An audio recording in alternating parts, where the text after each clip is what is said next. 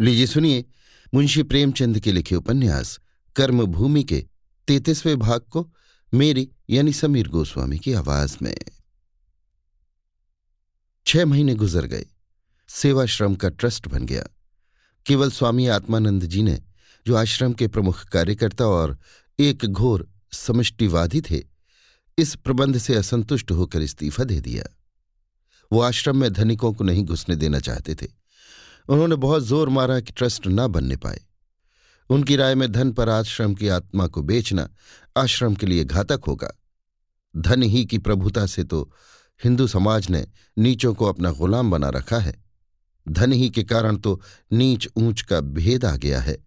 उसी धन पर आश्रम की स्वाधीनता क्यों बेची जाए? लेकिन स्वामी जी की कुछ न चली और ट्रस्ट की स्थापना हो गई। उसका शिलान्यास रखा सुखदा ने जलसा हुआ दावत हुई गाना बजाना हुआ। दूसरे दिन शांति कुमार ने अपने पद से इस्तीफा दे दिया। सलीम की परीक्षा भी समाप्त हो गई।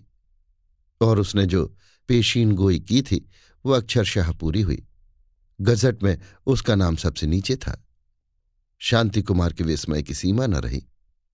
अब उसे कायदे के मुताबिक दो साल के लिए इंग्लैंड जाना चाहिए था। पर सलीम इंग्लैंड न जाना चाहता था। दो चार महीने के लिए सैर करने तो वो शौक से जा सकता था। पर दो साल तक वहाँ पड़े रहना उसे मंजूर न था। उसे जगह न मिलनी चाहिए थी, मगर यहाँ भी उसने कुछ ऐसी दौड़ धूप की, कुछ ऐसे हथकंडे खेले कि वो इस कायदे से मुस्तसना कर दिया गया। जब सूबे का सबसे बड़ा डॉक्टर कह रहा है कि इंग्लैंड की ठंडी हवा में इस युवक का दो साल रहना खतरे से खाली नहीं तो फिर कौन इतनी बड़ी ज़िम्मेदारी लेता? हाफिज हलीम लड़के को भेजने को तैयार थे, रुपए खर्च करने को तैयार थे। लेकिन लड़के का स्वास्थ्य बिगड़ गया तो वो किसका दामन पकड़ेंगे? आखिर यहाँ भी सलीम की विजय रही। उसे उसी हल्के का चार्ज भी मिला जहाँ उसका दोस्त अमरकांत पहले ही से मौजूद था। उस ज़िले को उसने खुद पसंद किया। इधर सलीम के जीवन में एक परिवर्तन हो गया था। हंसोड़ तो उतना ही था, पर उतना शौकीन, उतना रसिक न था। शायरी से भी अब उतना प्रेम न था। विवाह से जो उसे पुरानी अरुचि थी, वो अब बिल्कुल जाती रही थी। ये परिवर्तन एकाएक कैसे हो गया, हम नहीं जानते। लेकिन इधर वो कई बार सकीना के घर गया था और दोनों में गुप्त रूप से पत्र व्यवहार भी हो रहा था। अमर के उदासीन हो जाने पर भी सकीना उसके अतीत प्रेम को कितनी एकाग्रता से पाले हुए थी, इस अनुराग ने सलीम को परास्त कर दिया था। इस ज्योति से अब वो अपने जीवन को आलोकित करने के लिए विकल हो रहा था। अपनी मामा से सकीना के उस अपार प्रेम का वृतांत सुन सुनकर वो बहुधा रो दिया करता। उसका कवि हृदय जो भ्रमण की भांति नए नए पुष्पों के रस लिया करता था, अब संयमित अनुराग से परिपूर्ण होकर उसके जीवन में एक विशाल साधना की सृष्टि कर रहा था। नैना का विवाह भी हो गया। लाला धनीराम नगर के सबसे धनी आदमी थे। उनके जेठे पुत्र लाला मनीराम बड़े होनहार नौजवान थे। समरकांत को आशा न थी कि यहाँ संबंध हो सकेगा, क्योंकि धनीराम मंदिर वाली घटना के दिन से ही इस परिवार को हे समझने लगे थे। पर समरकांत की थैलियों ने अंत में विजय पाई। बड़ी बड़ी तैयारियाँ हुई, बड़ी धूमधाम से विवाह हुआ। दूर दूर से नातेदारों की टोलियाँ आईं, लेकिन अमरकांत न आया और न समरकांत ने उसे बुलाया।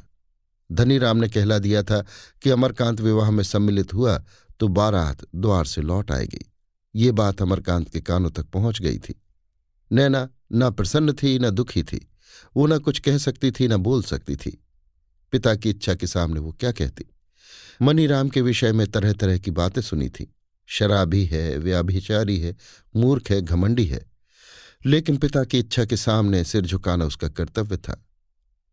अगर समरकांत उसे किसी देवता की बलि देवी पर चढ़ा देते, तब भी वो मुँह न खोलती। केवल विदाई के समय वो रोई। पर उस समय भी उसे ये ध्यान रहा कि पिताजी को दुख न हो। समरकांत की आँखों में धन ही सबसे मूल्यवान वस्तु थी। नैना को जीवन का क्या अनुभव था? ऐसे महत्व के विषय में पिता का निश्चय ही उसके लिए मान्य था। उसका चित्त सशंक था। पर उसने जो कुछ अपना कर्तव्य समझ रखा था, उसका पालन करते हुए उसके प्राण भी चले जाएँ तो उसे दुख न होगा। इधर सुखदा और शांति कुमार का सहयोग दिन दिन घनिष्ठ होता जाता था। धन का अभाव तो था नहीं हर एक मोहल्ले में सेवाश्रम की शाखाएँ खुल रही थीं और मादक वस्तुओं का बहिष्कार भी जोरों से हो रहा था। सुखदा के जीवन में अब एक कठोर तप का संचार होता जाता था। वो अब प्रातःकाल और संध्या व्यायाम करती। भोजन में स्वाद से अधिक पोषकता का विचार रखती। संयम और निग्रह ही अब उसकी जीवनचर्या के प्रधान अंग थे।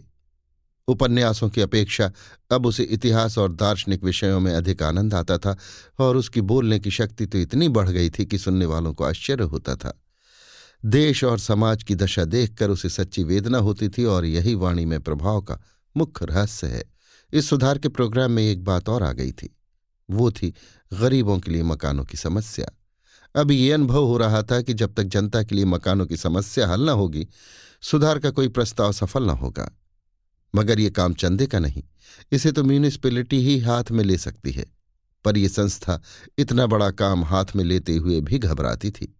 हाफिज हलीम प्रधान थे, लाला धनीराम उप प्रधान ऐसे दकी दकियानूसी महानुभावों के मस्तिष्क में इस समस्या की आवश्यकता और महत्व को जमा देना कठिन था। दो चार ऐसे सज्जन तो निकल आए थे, जो ज़मीन मिल जाने पर दो चार लाख रुपए लगाने को तैयार थे। उनमें लाला समरकांत भी थे। अगर चार आने सैकड़े का सूद भी निकलता आए तो वो संतुष्ट थे। मगर प्रश्न था, ज़मीन कहाँ से आए? सुखदा का कहना था, जब मिलों के लिए स्कूलों और कॉलेजों के लिए ज़मीन का प्रबंध हो सकता है तो इस काम के लिए क्यों ना म्यूनिसपैलिटी मुफ़्त ज़मीन दे? संध्या का समय था। शांति कुमार नक्शों का एक पुलिंदा लिए हुए सुखदा के पास आए और एक एक नक्शा खोलकर दिखाने लगे। ये उन मकानों के नक्शे थे जो बनाए जाएँगे। एक नक्शा आठ आने महीने के मकान का था, दूसरा एक रुपये किराए का और तीसरा दो रुपये किराए का। आठ आने वाले में एक कमरा था, एक रसोई, एक बरामदा, सामने एक बैठक और छोटा सा सहन। एक रुपये वाले में भीतर दो कमरे थे और दो रुपये वाले में तीन कमरे। कमरों में खिड़कियाँ थीं फर्श और दो फीट ऊंचाई तक दीवारें पक्की, ठाट, खपरेल का था। दो रुपए वालों में शौच गृह भी थे। बाकी दस दस घरों के बीच में एक शौच गृह बनाया गया। सुखदा ने पूछा, आपने लागत का तखमीना भी किया है? और क्या यो ही नक्शे बनवा लिए? आठ आने वाले घरों की लागत दो सौ होगी। एक रुपए वाले की तीन सौ और दो रुपये वालों की चार सौ। चार आने का सूद पड़ता है।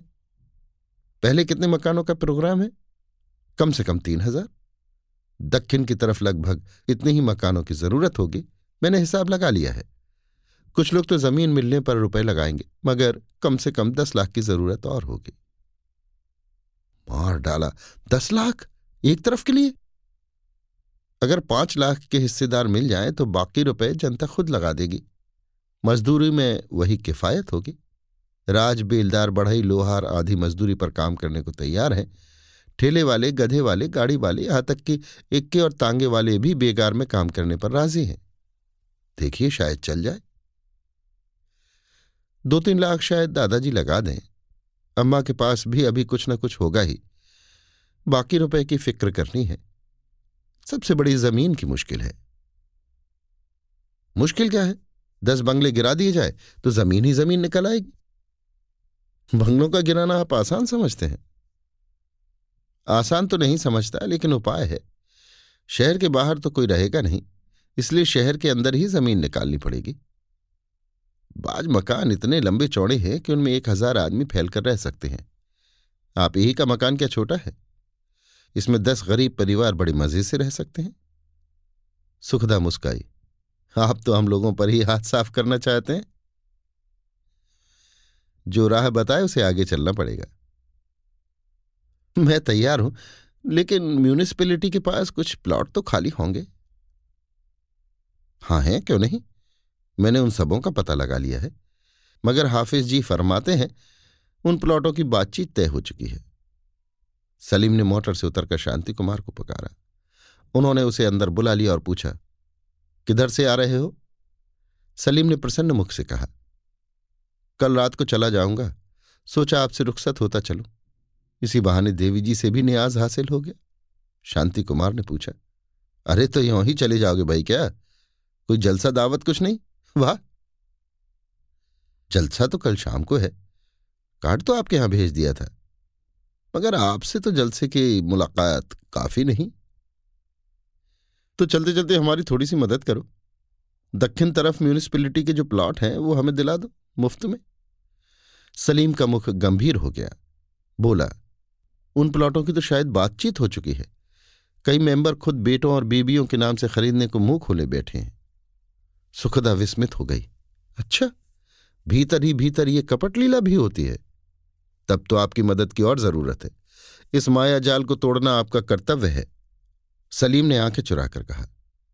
अब्बा जान, इस मामले में मेरी एक न सुनेंगे और हक ये है कि जो मामला तय हो चुका है, उसके बारे में कुछ ज़ोर देना भी तो मुनासिब नहीं। ये कहते हुए उसने सुखदा और शांति कुमार से हाथ मिलाया और दोनों से कल शाम के जलसे में आने का आग्रह करके चला गया। वहाँ बैठने में अब उसकी खैरियत न थी। शांति कुमार ने कहा, देखा आपने? अभी जगह पर गए नहीं, पर मिजाज में अफसरी की बू आ गई। कुछ अजीब तिलिस्म है कि जो उसमें कदम रखता है, उस पर जैसे नशा हो जाता है।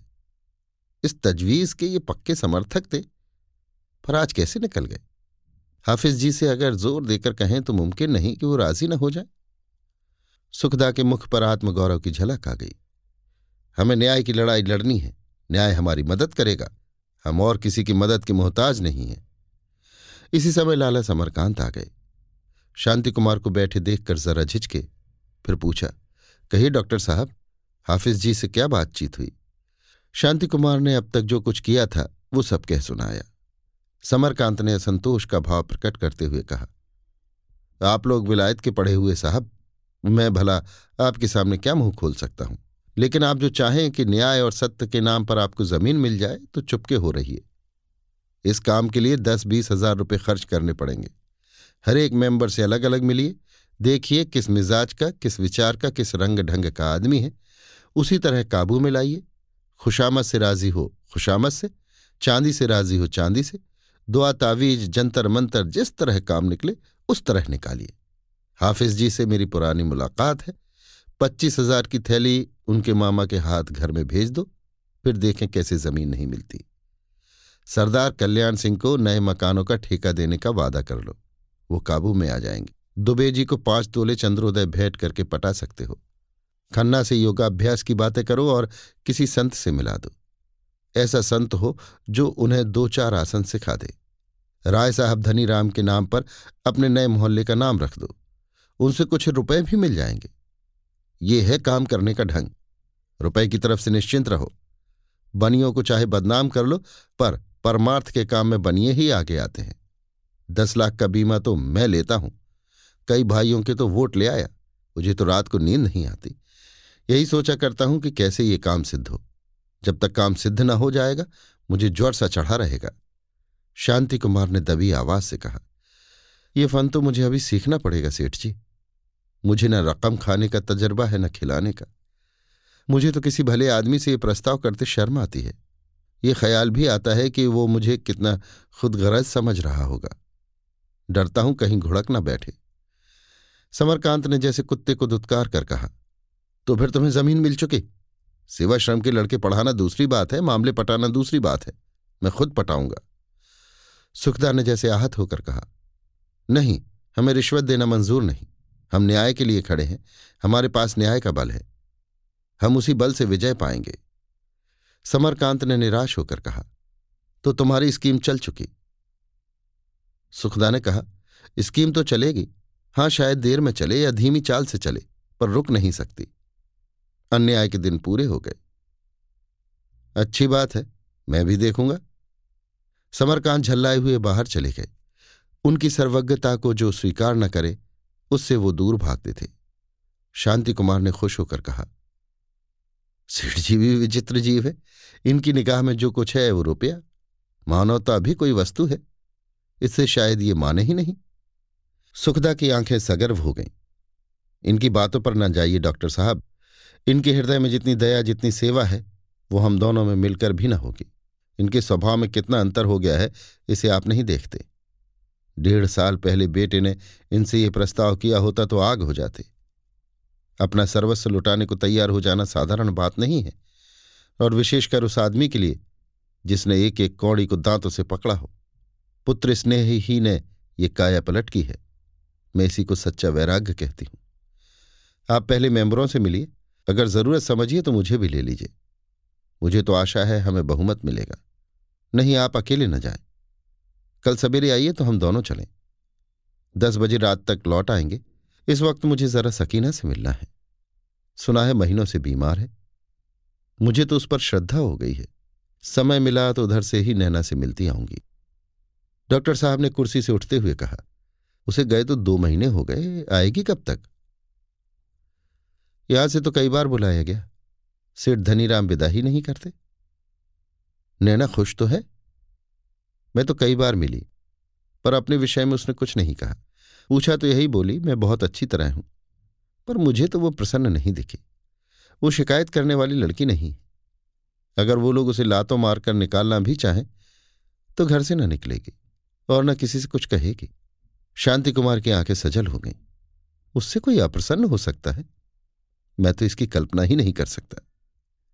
सुखदा मुस्कुराकर बोली, उसका भाई कुमारगी है, क्या ये उन लोगों की अप्रसन्नता के लिए काफ़ी नहीं? मैंने तो सुना मनीराम पक्का शोहदा है। नैना के सामने आपने ये शब्द कहा होता तो आपसे लड़ बैठती। मैं एक बार मनीराम से मिलूँगा ज़रूर। नहीं, आपके हाथ जोड़ती हूँ। आपने उनसे कुछ कहा तो नैना के सिर जाएगी। मैं उनसे लड़ने नहीं जाऊँगा। मैं उसकी खुशामद करने जाऊँगा। ये कला जानता नहीं, पर नैना के लिए अपनी आत्मा की हत्या करने में भी मुझे संकोच नहीं है। मैं उसे दुखी नहीं देख सकता। निस्वार्थ सेवा की वो देवी अगर मेरे सामने दुख सहे तो मेरे जीने को धिक्कार है। शांति कुमार जल्दी से बाहर निकल आए। आंसुओं का वेग अब रोके न रुकता था।